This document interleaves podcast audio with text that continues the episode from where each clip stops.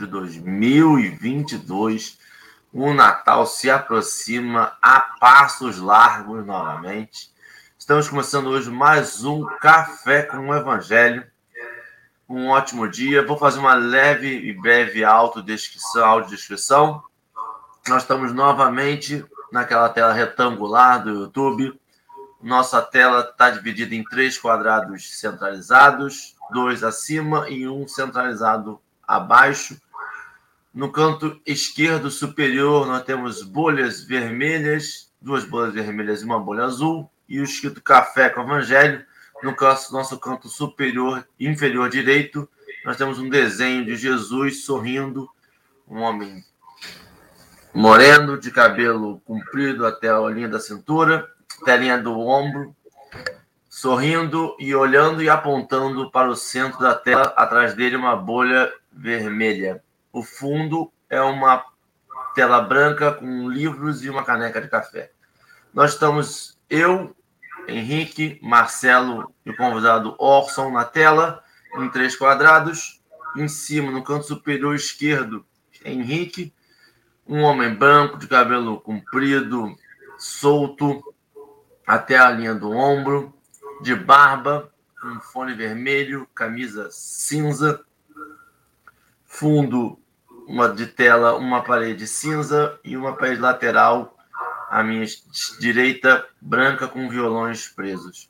À minha direita, no quadrado superior, Marcelo, um homem branco de cabelos curtos, pretos, barba grisalha, um óculos vermelho, uma camiseta cinza mais escura, fundo de tela, fone de ouvido preto e o fundo dele é uma parede branca com quadros e uma árvorezinha atrás.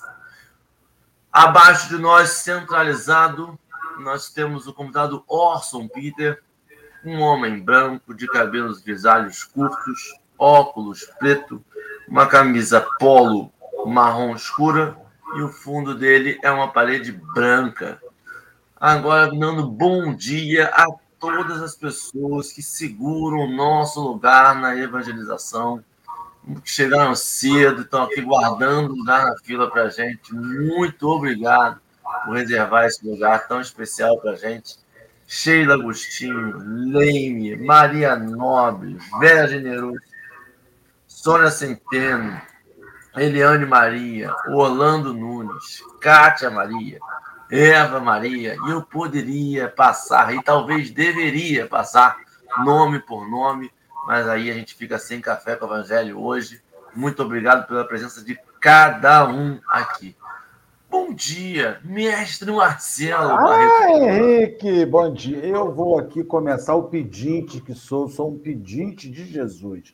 Você pega este aparelho aqui, celular, e compartilhe o nosso encontro encontro daqui de hoje. Estamos aqui hoje recebendo o querido Orson, Orson Carrara, Peter Carrara. Estava falando para Orson que Orson se encaminha para um dos atributos da divindade, que é onipresença. A hora que a gente abre a internet espírita, está lá Orson fazendo um programa virtual. Já se alimenta de energias espirituais direto, não ingere mais sólidos mas é um companheiro aguerrido, um servidor no bem, que já visitou várias vezes a região dos, dos, lagos, já esteve em Rio das Ostras, se não me engano, já esteve em Búzios, já esteve em Cabo Frio. Orso é este andarilho do Evangelho. Nós queremos agradecer muito a presença do, do nosso companheiro Orso desta manhã. E para aqueles que não conhecem Orso ainda, porque sempre estamos recebendo um companheiro novo aqui. Nossa, querido, uma alegria te receber. Mais uma apresentaçãozinha para os nossos irmãos aí, para quando eles verem, você já vi este rapaz em algum lugar. É Bom dia. Bom dia a todos do Café do Evangelho, aos amigos vinculados aqui, conectados a essa transmissão. É uma honra muito grande. Bom dia, Henrique. Bom dia, Marcelo, pelo carinho da acolhida e pelo entusiasmo que vocês transmitem. É algo extraordinário isso, contagia todos nós. Eu, meu nome é Orson Peter Carrara, eu resido na cidade de Matão, no interior de São Paulo. que é a cidade onde elaborou Kaibar Schutel. Eu sou estrangeiro aqui, não nasci aqui não. Eu nasci numa cidade ainda muito menor, chamada Mineiros do Tietê, e residimos aqui há 22 anos. E eu gosto muito de falar em público, por isso que eu estou aqui, viu, Marcelo? que delícia. É um prazer receber, Orson. É, hoje nós vamos dando continuidade ao Evangelho de Lucas, comentários de Emmanuel. Hoje nós vamos falar sobre o versículo 17, capítulo 17, versículo 21. E o texto de hoje é Edificação do Reino. Marcelo já botou no chat, já botou, está aparecendo aí na tela, o link para o site que, da Bíblia do Caminho, que é um, um dos sites onde você pode achar esse texto. A gente sempre indica e recomenda as pessoas a lerem depois, terem as suas conclusões, observarem o que, que o texto está passando para cada um. Quem não conseguir achar, só colocar edificação do reino, Emmanuel, Lucas e o Google vai direcionar para o texto, porque na internet tudo isso. O texto foi originalmente publicado no livro Vinha de Luz, na FEB Editora, no capítulo 177. Tá ok? E para começar hoje os estudos, Marcelo Barreto Turra, vocês, você nos honraria com a sua prece inicial. Meu Deus do céu, mas vamos rezar, vamos agradecer, porque olha, acordar às sete horas da manhã, já com essa energia lá em cima, nós estamos precisando de transfusão de, de, de, de energia. O passe é uma transfusão de energia. E momentos iguais a esse são bem análogos ao passe. É o momento onde nós transfundimos bom ânimo, transfundimos esperança, transfundimos ideias, ideias não para serem aceitas de forma seca, mas ideias para serem refletidas e ver aquilo que te é útil, aquilo que te auxilia e te transforma. Obrigado, Senhor Jesus, por estarmos aqui reunidos entre amigos, que moramos em cidades diferentes, que temos é, as participações diferentes, que temos envolvimentos diferentes, que temos famílias diferentes, que temos medos diferentes, que temos vontades muitas vezes diferentes e desejos diferentes, mas temos em comum a tua presença e o Evangelho. E é Ele que nos liga, é Ele que nos une, é Ele que nos unifica sem nos uniformizar. Senhor Jesus, faz-nos enxergar que o Evangelho é um agente de união, não de uniformização. É um agente que nos orienta a conseguirmos juntos, sem obrigatoriamente sermos idênticos, mas porque abraçamos a mesma ideia, a mesma causa. Abençoe ao Orson, ao Henrique, a cada um de nós que, que nos assiste na manhã de hoje. Já passamos de 60 companheiros online, nesta hora da manhã. Que seus lares sejam abençoados, que as suas famílias sejam abençoadas, a eles e aos que chegarão no decorrer do nosso encontro. Fique conosco, Jesus, hoje e sempre na graça de Deus. Marcelo vai colocar o texto na tela. O texto vai ficar centralizado à direita e na ordem vão ficar empilhados eu, Marcelo e Orson no canto esquerdo. O Orson fará a leitura do texto logo após nós vamos voltar a configurações original do quadrado grande e Marcelo e Orson centralizado no texto. Texto tela preta e texto em letras brancas. Orson, é contigo. Muito bem, meus amigos. A expressão café com evangelho, café lembra amanhã, lembra a alegria do nascer de novo dia. E evangelho nos remete diretamente ao Cristo, é uma vinculação imediata, perfeita, ele que foi porta-voz dessas lições das leis de Deus. E nos leva também à produção exuberante do Espírito Emmanuel, que nos traz através de seus livros, entre eles o Vinha de Luz, aqui na sequência, hoje o capítulo 177, Edificação do Reino, como está exposto aí na tela para todos nós. E Emmanuel, com a sua capacidade de conhecimento do Evangelho, de estudos que fez, e transfere para nós a sua didática, o seu conhecimento e especialmente a sua sensibilidade, transformou é, o Evangelho, foi buscar nos textos, extraindo de pequenas frases, de, pequenos, de pequenas anotações, um tesouro para o nosso conhecimento. Entre eles está exatamente a citação em destaque aí de Lucas 17, 21. O reino de Deus está no meio de vós. Esta citação, esse destaque dado por Emmanuel, aparece como epígrafe abaixo do título da mensagem, Edificação do Reino, constante do livro Vinha de Luz, como citado, referência para todos nós nesta manhã aqui do Café com o Evangelho.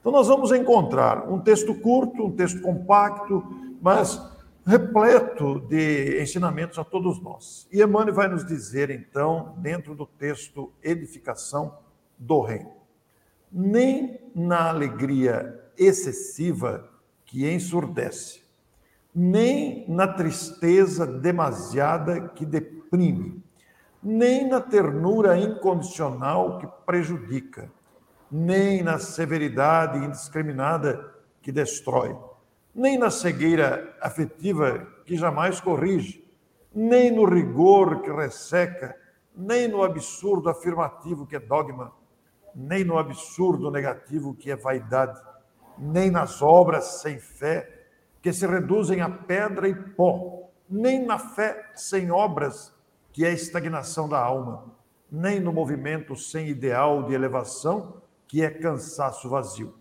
nem no ideal de elevação sem movimento, que é ociosidade brilhante, nem cabeça excessivamente voltada para o firmamento, com inteira despreocupação do valioso trabalho na terra, nem pés definitivamente chumbados ao chão do planeta com integral esquecimento dos apelos do céu, nem exigência a todo instante, nem desculpa sem fim. O reino divino não será concretizado na terra através de atitudes extremistas. O próprio Mestre asseverou-nos que a sublime realização está no meio de nós. A edificação do reino divino é obra de aprimoramento, de ordem, esforço e aplicação aos desígnios do Mestre, com base no trabalho metódico e na harmonia necessária. Não te prendas excessivamente às dificuldades do dia de ontem, nem te inquietes demasiado pelos prováveis obstáculos de amanhã. Vive e age bem no dia de hoje, equilibra-te e vencerás. Emmanuel, o nobre espírito Emmanuel com a sua capacidade de síntese extraordinária, com esta sua vivacidade intelectual, com este olhar clínico e abrangente sobre as experiências de vida, buscando no Evangelho o roteiro para as atitudes, traz nessa mensagem curta, neste compacto doutrinário evangélico, uma pérola aos nossos corações. Ele vai se referir a atitudes extremistas, porque ele relaciona uma série de situações muito comuns a todos nós, muito é, que sempre nos envolve, que sejam alegria excessiva, como ele vai citando, tristeza demasiada, ternura incondicional, severidade indiscriminada, cegueira afetiva, rigor, e assim vai. Ele relaciona várias situações em que nos prendemos ao extremismo, inclusive nas obras sem fé e na fé sem obras. Ele se refere à cabeça excessivamente voltada para o firmamento, com inteira despreocupação do trabalho da terra a ser feito na terra. Também se refere à exigência, também se refere ao desculpismo, mas vai reafirmar como esperado, vai reafirmar como coerência para todos nós que o reino de Deus ou o reino dos céus, ou o reino divino, não será concretizado com atitudes extremistas.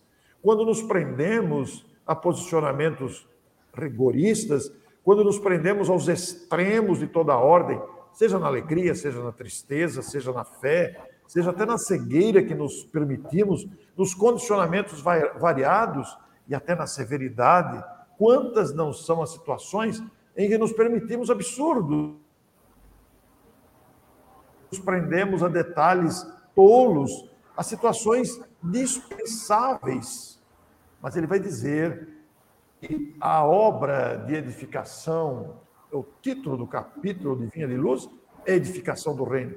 E esta obra de edificação, ela é obra de um constante aprimoramento, que naturalmente, como ele mesmo vai dizer ali, requer ordem, requer esforço, requer aplicação aos desígnios do mestre, com bases no trabalho metódico e na harmonia necessária. Não é, é, não é repetir, não, é preciso dizer mesmo. Ora, Jesus é o exemplo para todos nós. Jesus é o modelo, ele é o guia da humanidade, é um irmão amadurecido, é alguém que conquistou autoridade para nos ensinar que o reino de Deus, o reino dos céus está dentro de nós. E, naturalmente, deverá ser construído. Essa construção, é, ela exige esta ordem, essa disciplina. Por isso, ele vai, praticamente, ao encerrar a mensagem curta, compacta, onde ele relacionou todos alguns exemplos de extremos a que nos permitimos e nos condicionamos e muitas vezes até nos viciamos, ele vai dizer que para a gente não se prender excessivamente às dificuldades do dia de ontem. Este ontem não significa apenas cronologicamente o dia de ontem, que foi uma quarta-feira, que foi um feriado, mas o dia de ontem se refere a várias situações do nosso próprio passado, e também incluindo o dia de ontem, sem dúvida, porque o dia de ontem, o feriado de quarta-feira, em que nos prendemos a tantas questões, pode é, trazer nele, no, no, embojo de sua constituição, pode trazer alguma algema emocional, alguma prisão psicológica, mas é claro que não está restrito a um dia, se estende ao nosso próprio passado. Então, ele vai recomendar para a gente não se prender excessivamente para não tomar atitudes extremistas com preocupações, porque a gente também não deve, conforme a recomendação que ele traz, Emmanuel, que é um mestre que interpreta os ensinos de Jesus com tanta sabedoria, um espírito vivido, um espírito experimentado, para a gente não se inquietar também pelos prováveis obstáculos do amanhã.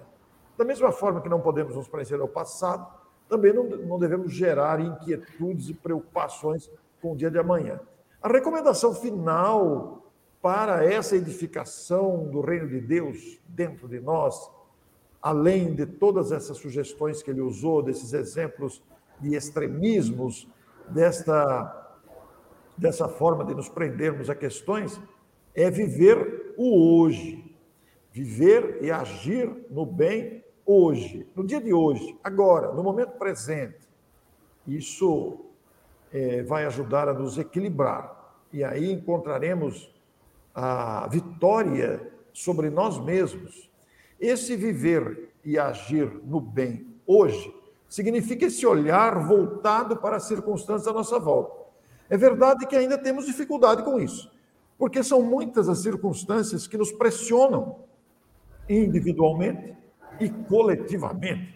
Vivemos esse momento complexo da pátria que exige de nós uma atenção especializada para não ficarmos presos a esses condicionamentos, condicionamentos que geraram tantas intrigas, tantos, tantos fanatismos, tantas posturas absolutamente dispensáveis e voltarmos a nossa atenção para a ação no bem hoje. Equilibrarmos-nos, não nos deixarmos contagiar por, é, por desafios desequilibrantes, e sim nos deixarmos contagiar por desafios construtivos. Este desafio que me chega, essa situação desafiadora, naturalmente está querendo me ensinar alguma coisa. E eu não posso perder a oportunidade didática deste aprendizado, que vai nos elevar à condição de aprendizes amadurecidos, que vai nos ajudar ao equilíbrio aprendizes que saberão extrair desses desafios os aprendizados para amadurecer e construir. Lembrando a afirmação de Emmanuel no seu precioso capítulo, a edificação do reino de Deus dentro de nós requer esforço, requer olhar atento, requer disciplina, requer vontade, inclusive, de construir isso. Então, devemos renunciar a atitudes egoístas, a atitudes extremistas. Observar, será que nesse ponto Não estou sendo extremista? Será que não estou exagerando nessa questão? Será que não poderia dispensar tal aflição? Muitas aflições são dispensáveis. Muitas aflições poderiam não existir, mas nós nos apegamos a extremos. Nós nos apegamos a prisões emocionais, psicológicas, que se tornam verdadeiras algemas e não conseguimos sair do lugar. A edificação do reino de Deus pede renúncia a esses condicionamentos e vícios, naturalmente. Edificar o reino de Deus é voltar a atenção para o nosso próprio comportamento, observar onde e como podemos melhorar. Não é uma tarefa fácil, porque estamos viciados em muitas circunstâncias, mas ela é viável, ela é possível. Por isso, o Cristo esteve pessoalmente entre nós. Estou me lembrando aqui de uma passagem que está no livro Missionários da Luz, quando André Luiz, perplexo com a indiferença dos companheiros é, presentes numa reunião de materialização, aliás, o capítulo chama-se Materialização, perguntou a Alexandre, mas tanto esforço dos espíritos para uma reunião para meia dúzia de pessoas displicentes, negligentes? E aí Alexandre respondeu para ele: E você acha que o Cristo veio apenas para os que ouviam as suas palavras, para apenas aqueles que prestavam atenção nos seus ensinos? Ele veio para todos, as sementes nunca se perderão. Da mesma forma como as sementes do Evangelho é, são destinadas também àqueles que são indiferentes, àqueles que nos portamos muitas vezes com dificuldade, as sementes frutificarão mais cedo ou mais tarde. Por isso, nunca é demais trazer esses temas à apreciação. Nunca é demais comentar isso, porque o maior necessitado de tudo isso somos nós mesmos, especialmente esse que vos fala. Um grande abraço, meus amigos. Orson, é, você estava fazendo essa abordagem inicial, maravilhosa por sinal, e a gente, eu estava pensando aqui numa palavra que não saía da minha cabeça, fundamentalismo religioso. Sabe, Sim. aquela questão de fundamentalismo, aquela questão fundamentalista farisaica, de se agarrar a uma situação. E esse fundamentalismo, ele gera em, em, nós uma severidade. Eu me foquei muito na palavra severidade religiosa que nós vivemos, né? Uma coisa muito doida, quando, quando a gente aborda em doutrina espírita que determinadas práticas são vistas ante os olhos do Senhor como um crime. Mas qualquer situação que a gente viva, ela tem agravantes e atenuantes. Né? Então a gente fala sobre determinados temas assim que se joga assim. Uma pessoa, quando se mata, ela vive essa, essa experiência. Isso é severo no sentido de rancoroso, porque você precisa parar para pensar, não isentando o suicida do seu crime, mas que há certos sofrimentos que a pessoa tem dificuldade em lidar. E ela fraquejou sim, mas fraquejou porque não suportou aquele momento de dor. Há pessoas que se matam para imputar ao outro o sofrimento. É uma frustração amorosa. Por exemplo, vou acabar com a vida do Orson. Escreva uma carta. Orson, eu quero que você saiba que o que eu fiz, o culpado é você. Então, isso daí é uma pessoa equivocada, é doente. Mas tem pessoas que estão numa cama com câncer ósseo, consome as suas forças, e às vezes ele não sabe lidar com aquela situação. Ele vai responder por, por aquilo. Claro que ele vai responder se ele, se ele desencadear um autoextermínio, um suicídio. Mas será que ele vai responder da mesma forma que alguém que se mata para imputar o sofrimento ao outro? Então, essa severidade que não ajuda em nada as almas. É como eu estava vendo, fazendo um, um, um, treinamento sobre atendimento fraterno esses dias, na nossa instituição, e é como se você pegasse um suicida que está uma pessoa em vias de se autoexterminar e desse a ele memórias do suicida para ele ler. Você ia impor a ele medo, mas não leva a ele ajuda não leva a ele alívio do sofrimento que o está levando aquilo. Então, eu vejo hoje, Orson, um fundamentalismo. As pessoas, ou elas estão extremamente felizes e bem, ao ponto de ficarem cegas para os sofrimentos dos outros, ou elas estão extremamente agressivas ao ponto e, e, e violentas ao ponto de, de usar o sofrimento dos outros como arma, arma social. Não se encontra esse, esse meio termo. E, principalmente a, a nós espíritas, é esquisito esse fundamentalismo que há dentro do movimento espírita, né? velado em nome de proteção e pureza da doutrina, onde a gente esquece Allan Kardec. Quando você estuda a obra de Allan Kardec, ele não é fundamentalista em momento algum. Uma das coisas que Allan Kardec mais faz é dar o direito ao outro de expressar. Ele quer ouvir o equivocado. Ele quer ouvir as ideias do outro. Você pega o livro dos médiuns, ele vai fazer toda uma introdução até chegar ao de fato, que é a, mediunidade. Ele vai levantar todas as hipóteses apresentadas naquela época para a mediunidade. Loucura, ele vai levantar a mistificação, ele propõe, ele quer ouvir, ele não está em ter, ele entende o seguinte: oh, nós só conheceremos a verdade também quando pudermos discernir da mentira. Eu não posso dizer para você, Orson, isso é verdade. Mas por que, que aquele outro ali também não é verdade? Não, não vai lá não, Orson. Se você for lá, você vai se enrolar. Então, assim, essa é, é o reino de, de Deus, ele se edificará em meio à verdade, ao bem, mas não tirará de nós e nem pode tirar a relação com os equívocos, porque justamente em meio desses equívocos é que nós vamos descobrir o outro lado.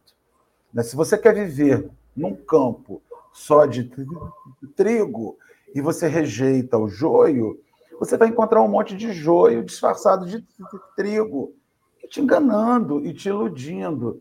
Então, assim, essa mensagem me chamou inicialmente para essa ideia ligada a fundamentalismo, a, a não estar disposto a ouvir, a não estar disposto a escutar. É, a, a gente está muito assim hoje.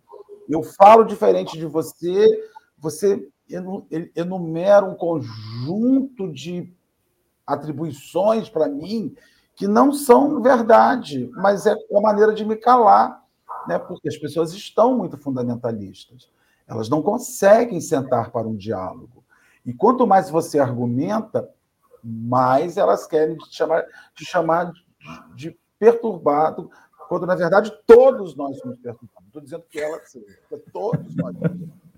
Você, você faz bem em trazer essa apreciação tão lúcida, Marcelo, porque é, ela reflete uma realidade interna do movimento espírita, é, gerada por nós espíritas, que antes de sermos espíritas somos seres humanos limitadíssimos, limitadíssimos. Eu sempre me bato nessa tecla porque a gente cai nesse equívoco aí do extremismo também, como tão bem falado por você. Parabéns por essa apreciação.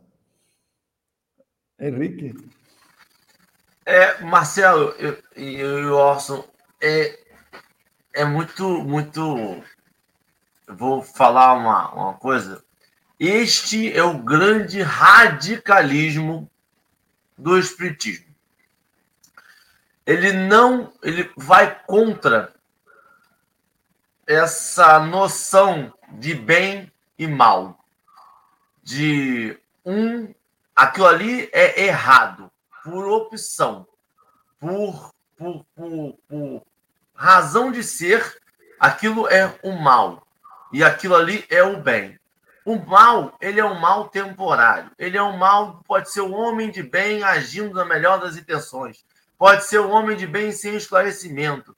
Pode ser um homem de bem hoje e um homem de mal amanhã. Essa mistura e essa complexidade que se dá, e eu acho que é por isso que a gente vai para esse fundamentalismo, é por isso que a gente vai para esse maniqueísmo de que bem contra o mal, de uma é obsessor, o outro é fonte de luz. Eu tenho um obsessor e tenho o meu mentor. Então, o mentor é sempre bom, é sempre luz, o meu obsessor é sombra, é ruim, e a gente vai para isso porque é complexo. Como pode eu gostar de uma pessoa e essa pessoa ter posições contrárias a mim? Como eu posso gostar de uma pessoa e essa pessoa me fazer o mal?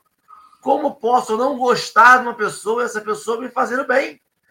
Como pode uma pessoa que eu detesto, que eu não concordo com nada, e eu vejo atitudes boas nelas? Esta complexidade de amor, essa complexidade de compreensão, nos leva para o maniqueísmo. Porque para botar na caixinha. E aí o texto de, do, de Emmanuel vem para dizer assim: é complexo. Nem lá, nem cá. Nem, nem tudo que vem do céu, nem tudo que fica na terra, nem só no materialismo, mas também nem só do espiritismo. E eu acho que é isso que Kardec fala tanto. Kardec vem numa construção em que ele aceita as outras religiões em suas verdades. Não é o fato de outra religião, e aí eu não tenho que falar mal do islamismo. Agora eu sou espírita, o catolicismo não presta, não presta, o protestante não presta, o islamismo não presta. Não, não, eu aceito que aquelas religiões têm verdades também, têm coisas boas também. Esta complexidade da vivência que nós temos aqui é que nos leva para esse fundamentalismo, porque é mais fácil para mim, Marcelo, entender que o espiritismo é a salvação. Todas as outras estão erradas. Hum, mas não é assim que funciona a vida. Não funciona que nada de bom vem de Cabo Frio. Não funciona que. Não! Coisas boas podem vir de lugares. Coisas boas podem vir de pessoas. Esta posição que, que Emmanuel te coloca e te lembra que é o hoje que importa. No hoje, você tem que experienciar que aquela pessoa, que aquela posição está te passando de bom ou de ruim e daí estabelecer qual a sua verdade. É um fundamenta é, extremo centrismo, sabe?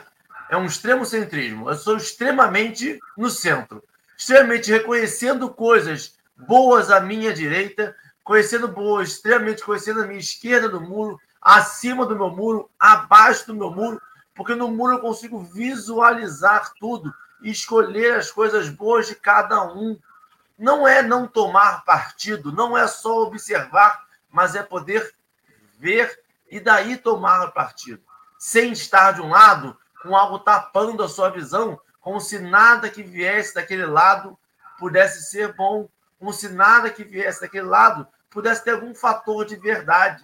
Eu acho que esse essa esse radicalismo de não é tudo certo, não é tudo errado, é essa mistura mesmo de coisas meio certas, meias erradas, meio verdade, que vai fazendo a gente tendo esse norte de convivência.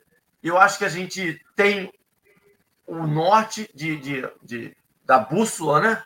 da moral, do que é que Cristo veio falar, mas ele não veio e, e tirou todas as outras doutrinas religiosas, ele não veio e falou assim: para de fazer isso, ele falou: faz o bem na sua. A gente sabe o que é bem, a gente sabe o que é amor. É, é sobre esse ninho central, né, que vai bifurcando. Viajei, Austin. É, nós não, não atingiremos o reino dos céus, como tão bem colocado por Emmanuel, quase no final da sua mensagem, Edificação do Reino, com atitudes extremistas. Você também afirmou de maneira é muito clara. O extremismo quer sempre ter razão do seu ponto de vista apegado, né? Não, não abrindo espaço para opinião diferente. O Kardec ele abria espaço para opiniões divergentes, inclusive contra ele, agressivas contra o espiritismo. Ele publicou isso na revista Espírita, textos que manipulavam a doutrina espírita, textos que eh, tentavam eh, demonstrar o erro do espiritismo. E ele publicava esses textos, essas opiniões contraditórias, demonstrando que não tinha nenhum extremismo, não tinha preocupação, não tinha medo daquilo, e aí ele, em cima do comentário desairoso, em cima do comentário agressivo, acusador e repleto de preconceitos, preconceitos que ainda prevalecem nos dias atuais, né? ele construía todo um edifício de raciocínio. Isso é muito bonito em Kardec, como você lembrou. Né? E a revista Espírita está repleta de exemplos assim, de pessoas que lhe publicavam na imprensa da época artigos que tentavam desmoronar o edifício doutrinário. Só que o edifício doutrinário espírita ele é um edifício muito sólido, ele não cai sobre argumentos é, sem fundamentos. Então, é, Kardec usava esses textos para mostrar, olha, ele fala isso, isso, isso, mas ele não pensou nisso. E Kardec não, não agredia, ele respeitava a opinião alheia. Né? Ora, esse exemplo de Kardec nós podemos trazer para os dias atuais. O movimento espírita também sofre a questão dos extremismos dos seus adeptos. A essência do espiritismo não é afetada. O espiritismo é íntegro. Agora, nós, os espíritas, temos interpretações diferentes, nós temos pontos de vistas divergentes em algumas questões, o que é natural, eu entendo isso como natural, considerando os estágios de amadurecimento que nos situamos. Então, o Emmanuel, na sua belíssima mensagem, vai dizer né, que o reino divino não será alcançado, não será construído, não será concretizado através de atitudes extremistas. A atitude extremistas, extremista, ela provoca rachas. A atitude extremista, ela provoca rupturas a atitude extremista, ela não dá oportunidade de análise racional, fria, imparcial de pontos de vistas diferentes. Então, isso só divide, não leva a nada. Agora, a, ele vai reafirmar com toda a sua categoria para a gente viver o dia de hoje. Ora, viver o dia de hoje, fazer o bem, não se preocupa em ficar procurando pontos para acusar outras pessoas, ou outros pontos de vista, ou outros comportamentos, você vai trabalhando, fazendo melhor ao seu alcance. Se outros estão distorcidos, se outros estão equivocados, cada um vai despertar no seu tempo. É, me permitam dar um exemplo aqui, que eu já citei em várias abordagens, talvez as pessoas que estão aqui vão ouvir pela segunda ou terceira vez, mas sempre haverá alguém que é, não ouviu. Quando ocorre um acidente automobilístico, que há perda total do carro, né, e o seguro precisa cobrir é, o casco, o carro fica totalmente danificado e tem que substituir o carro. Então as pessoas costumam usar a expressão perca. Não é perca, é perda. É perda total, com D, não é perca, é perda, com D. Ora, nós cometemos muitas impropriedades gramaticais. Nós lesamos o idioma todo dia seja textualmente ou verbalmente. Nós cometemos muitas impropriedades. Nesse diálogo que nós estamos aqui em três, se alguém for um especialista na língua portuguesa, poderá indicar: olha, essa concordância não está correta, não usou no tempo certo o verbo, etc. E tal. Apesar das nossas impropriedades gramaticais com o idioma, o idioma não sofre nenhum prejuízo em sua essência. A, o, o, vocabulário textual ou verbal sofre prejuízo no uso indevido é, da pessoa, mas ó, o idioma não, o idioma português é belíssimo. O mesmo acontece com o evangelho e com a doutrina espírita. O, o, o seguidor de Jesus ou adepto do espiritismo, mesmo cometendo impropriedades doutrinárias de interpretação de comportamento na prática cristã ou no no quesito doutrinário do Espiritismo, o movimento sai prejudicado, mas o Evangelho e o Espiritismo, na essência, não sofrem nenhum prejuízo. Ele permanece íntegro, porque o adepto ou o seguidor de Jesus, ele vai, no tempo dele, despertar para o equívoco que se permitia. E aí, então, ele vai entrar na edificação do reino dentro de si. É uma questão de tempo, de amadurecimento, de experiência que vai surgir inevitavelmente. Exigir perfeição é um ato extremista, por exemplo. Quem somos nós para exigir perfeição de alguém ou exigir que a pessoa haja conforme o nosso ponto de vista? Quem disse que o nosso ponto de vista está certo? É, o nosso ponto de vista pode mudar amanhã. O nosso ponto de vista é um ponto de vista de agora, que pode ser alterado por N fatores. Então, o extremismo não cabe. É, fundamentalismo, como disse o Marcelo, não cabe nós temos que agir bem hoje. O que podemos fazer hoje? Despreocupados com os que estão equivocados. Eles vão despertar no tempo certo. Vamos nos preocupar conosco. Onde é que eu estou equivocado? O, o Orson, você fez uma consideração aí que eu estava pensando aqui muito sobre a, como a doutrina espírita ela é sólida.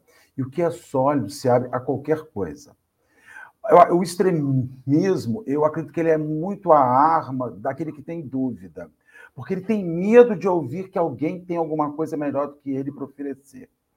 sabe? É, e ele fica com medo, então ele se resguarda. Então, assim, eu vou sufocar o outro para poder eu, o outro não poder me apresentar nada que possa ser melhor do que o meu, que ouse a ser melhor do que o meu. Quanto maior for a certeza daquilo que você abraçou, ainda que não realize, menos medo você vive em relação a, a, aquilo que você, aquilo que vem de fora. O que vem de fora não é que não te atinja, vai te atingir. Entretanto, a, apesar de te atingir, não significa que vá transformar o que, o que é consolidado.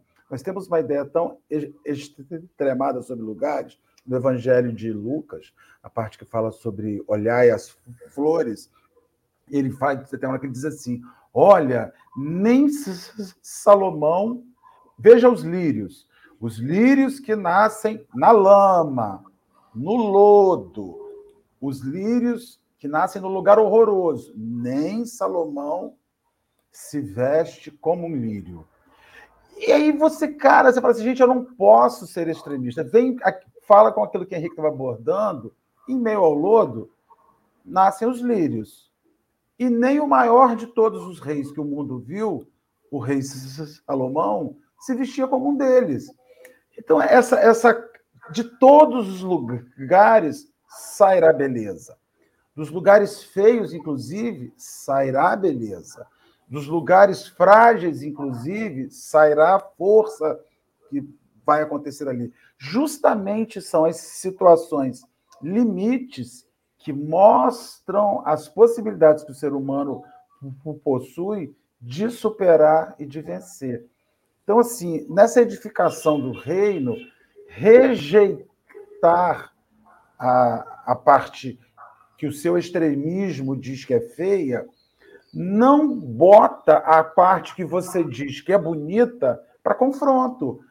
Confronto, avaliação, aprendizado, e se você for humilde, a transformação.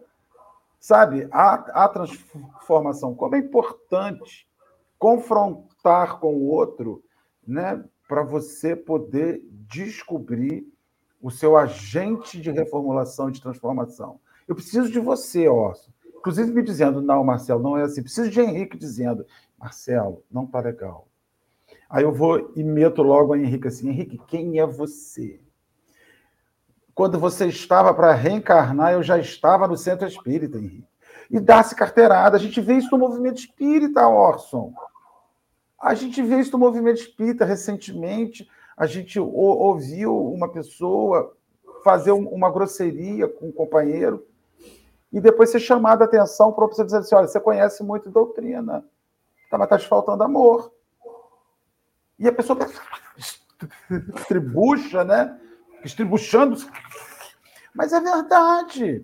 Você conhece muita coisa. Você só não aprendeu a amar ainda. Agora, para de estudar um pouquinho e vai aprender a amar o, o expositor quase infartou depois da palestra, né? Fez uma grosseria com uma pessoa na instituição. Falou assim: Fulano, sua palestra foi linda. Só te falta fazer amar, porque você é muito grosseiro. Adianta. É muito interessante, realmente. É, é algo para pensar, né? Essa atitude do exemplo que você trouxe aí, ela demonstra um extremismo ela se enquadra perfeitamente lá no texto de Emmanuel, que foi lido no começo da nossa abordagem aqui, separada para esta manhã de quinta-feira. É exatamente. A gente precisa ficar atento, porque senão a gente escorrega nesse deslize, nesse chão liso aí desses equívocos. Henrique. Olha só, e aí a gente lembra do nome do texto. O nome do texto é Edificação do Reino. Está construindo. Se a gente. Não é construção, construindo. E a gente lembra que a gente, na hora que a gente entra na casa, que a gente passa uma casa bonita, o que a gente vê é iluminação, é o telhado, quantas águas tem no telhado, se tem pé direito alto, se ela é alta, se ela é frondosa, se ela tem blindex, né? Se ela tem essas coisas grandes, volumosas, que, nossa senhora, tem sete andares a casa, tem um elevador dentro da casa.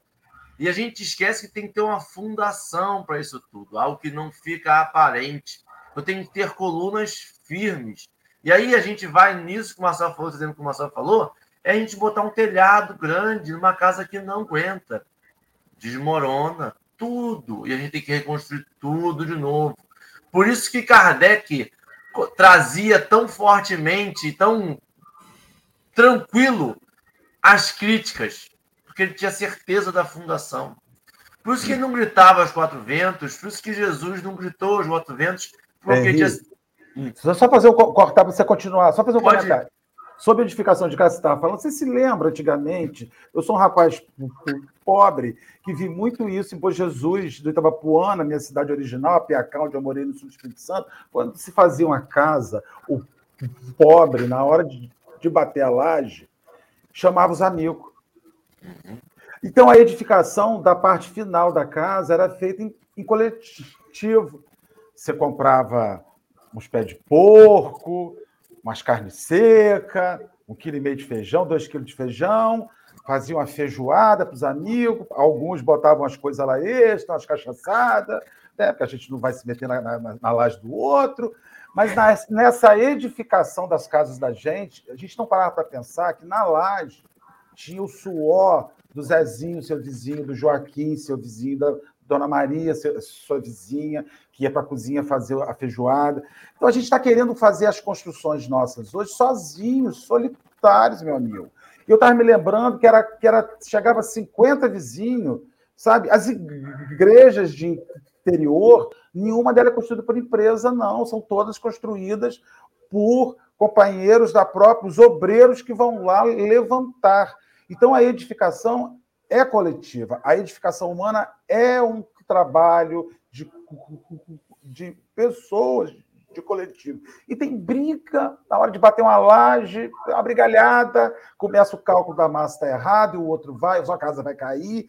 Não nunca vi uma batida de laje harmônica. Ela sempre tem confusão, mas é nisso, e a casa não cai no final, porque essa discussão é importante. Isso que eu queria falar, Henrique, que eu estava me lembrando da laje. Não é, e esse, esse essa exemplo da laje é muito importante porque dá um senso de comunidade. Você não tem como brigar com a pessoa que acabou de construir sua casa junto com você. Você não tem como falar mal de forma verdadeira com uma pessoa que te ajudou ou que você vai ajudar ela semana que vem.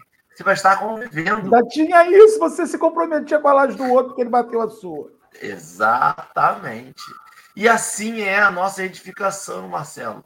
A gente, quando eu abro, e essa é a grande coisa, quando eu abro para vou ajudar o Marcelo a edificar a laje dele, eu automaticamente estou abrindo para o Marcelo me ajudar a edificar a minha laje. Quando eu vou lá e critico o Marcelo para o melhoramento, para a edificação moral dele, Marcelo, você tem que ser mais amoroso, Marcelo isso, Marcelo aquilo, Marcelo babá, eu estou automatic, automaticamente me abrindo para dizer, Marcelo, você também tem liberdade para me dizer, mas eu preciso ter certeza disso. Porque o que a gente faz mais é falar e não querer ouvir. O que a gente faz mais é, eu só estou aqui para. Ah, eu sou engenheiro da obra, tá? Só sou engenheiro. Dou aqui a vistoriada, aponto os pontos ali, ó. Você aqui, você ali. Vamos lá, dá atenção para essa massa aqui e vou embora. Não, eu tenho que ficar. Eu tenho que dar ali na mão da massa, para até mesmo descobrir se precisa ou não precisa mais água, se está sol, se está frio, se está chovendo, como é que está essa temperatura. E é essa edificação que ele nos chama. É essa edificação de trabalho no dia a dia. É interessantíssimo porque esse exemplo que o Marcelo falou, a gente esqueceu dessa convivência de comunidade. A gente pode. É, eu estou adorando essa apreciação de vocês do ponto de vista coletivo, porque é exatamente isso que acontece. Porque veja só, nós esquecemos ainda, Henrique, você estava concluindo o seu pensamento, nós esquecemos o quanto nós nos influenciamos mutuamente.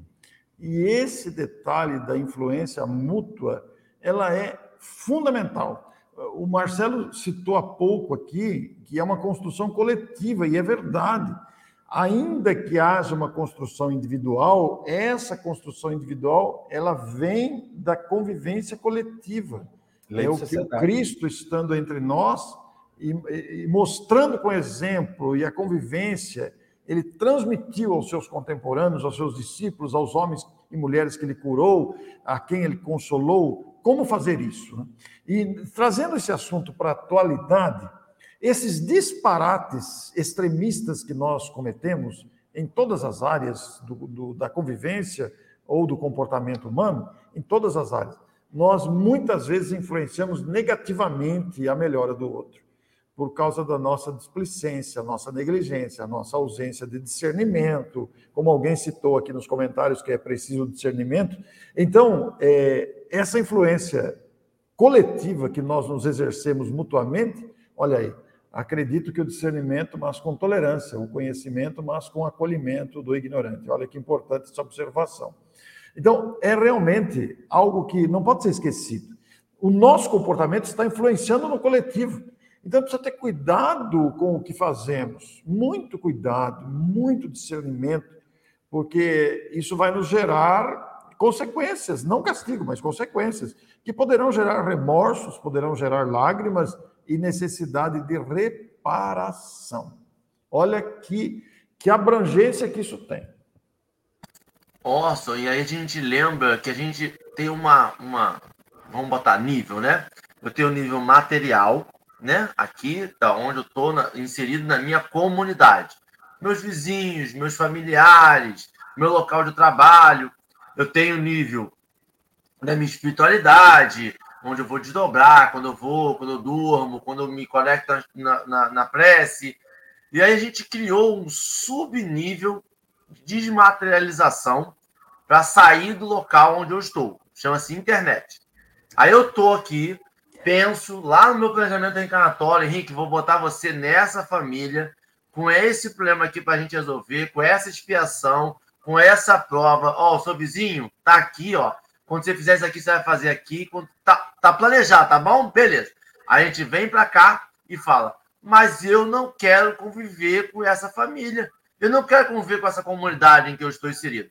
Eu vou pegar minha sub, meu subdesdobramento e vou me conectar com alguém lá de longe na internet o dia inteiro. Essa vai ser minha família. É com essas pessoas que eu quero conviver. É, mas e todo o planejamento reencarnatório, todo aquele, aquele, aquele trabalho que a gente vai desenvolver, com aquele senso de comunidade, aquele vizinho que você já não, não concorda tanto, mas tem que achar pontos em comum para o bem viver enquanto gente está escolhendo só conviver com os pontos em comum. Só que me reafirma a minha posição. Enquanto eu estou indo cada vez mais para dentro de uma bolha. E aí a gente lembra que quando eu desdobro, eu vou para onde? Quando eu quando a minha materialidade acaba, eu vou para onde? Eu vou para essa bolha de internet que eu tanto escolhi. Eu vou para esse local onde eu estou escolhendo reafirmar pontos, reafirmar conhecimentos, e isso cada vez mais dificulta meu minha conexão com a realidade, com o dia a dia, com, a, com o diferente, com o oposto, com a aceitação que o outro pensa diferente. E que o pensar diferente não faz dele o mal extremo nem o bem extremo. Faz dele uma pessoa diferente. A gente tem que usar essa possibilidade de um semi-desdobramento para aprender a conviver, a perceber a, quando um lírio brota, mesmo que a gente não reconheça ali aquele lugar como um lugar sagrado, quando aquela coisa que a gente reconhece como sagrada, mas, por exemplo, esse exemplo que o Marcelo deu é um palestrante espírita de alto conhecimento, mas ele pode ser mal educado e ele precisa ser repreendido com a falta de educação dele. Isso não torna ele um péssimo palestrante, torna ele um palestrante, mas com problemas de educação, a gente precisa reconhecer isso, porque Mas senão a gente, sabe que a gente sacrifica. Lógico, a gente deleta áudio, a gente queima livros, a gente joga CD fora, para de seguir na rede social. A gente vai e mostra a todos, porque a gente não reconhece nada. E aqui é um depoimento pessoal. Esta é a sua vida. Lembra daquele programa? É awesome. Esta é a sua vida.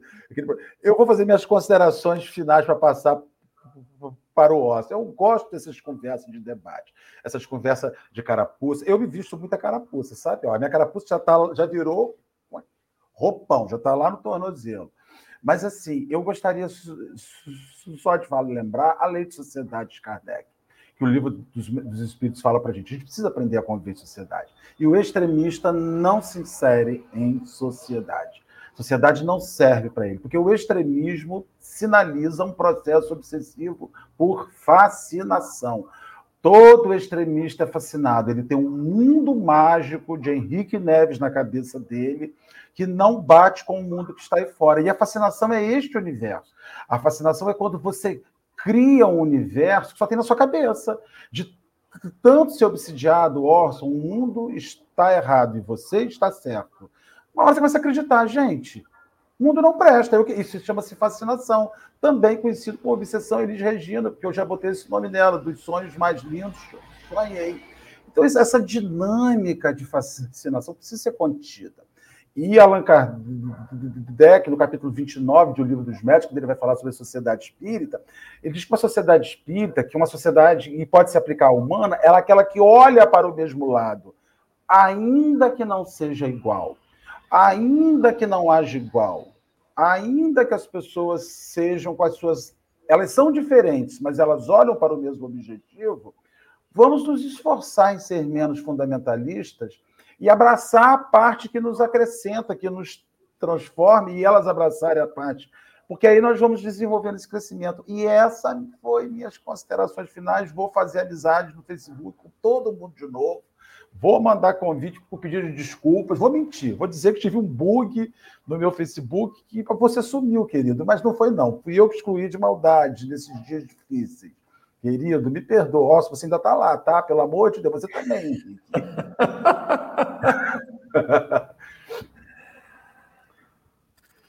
Ó, só pode caminhar para as considerações finais. Eu não vou ter considerações finais, não, porque, sei lá, estou com muita dívida. Eu prefiro. E aí. Marcelo, Henrique e amigos que estão conosco aqui, que satisfação participar de uma conversa de tão alto nível, que demonstra exatamente as nossas fraquezas. Nós temos que reconhecer a nossa fragilidade. Precisamos estar atentos à, à, à grande necessidade que temos de nos melhorarmos. Essa é a grande verdade dos, dos dias de nossa realidade pessoal e coletiva nós ainda estamos com muito por fazer. Quando se trata dos extremismos, que nem os exemplos trazidos pelo Marcelo aí e, e pelo Henrique também, é, esses últimos exemplos trazidos pelo Marcelo foram fabulosos. É, é, é interessante a gente se perguntar que autoridade tenho eu, quem sou eu para chamar a atenção de alguém? Quem sou eu para dizer que sou melhor que outro? Quem sou eu para dizer que o outro está errado? Né? O outro está no estágio dele, uai. O, usando a expressão mineira aqui, uai. uai. Então, é, o outro é o outro.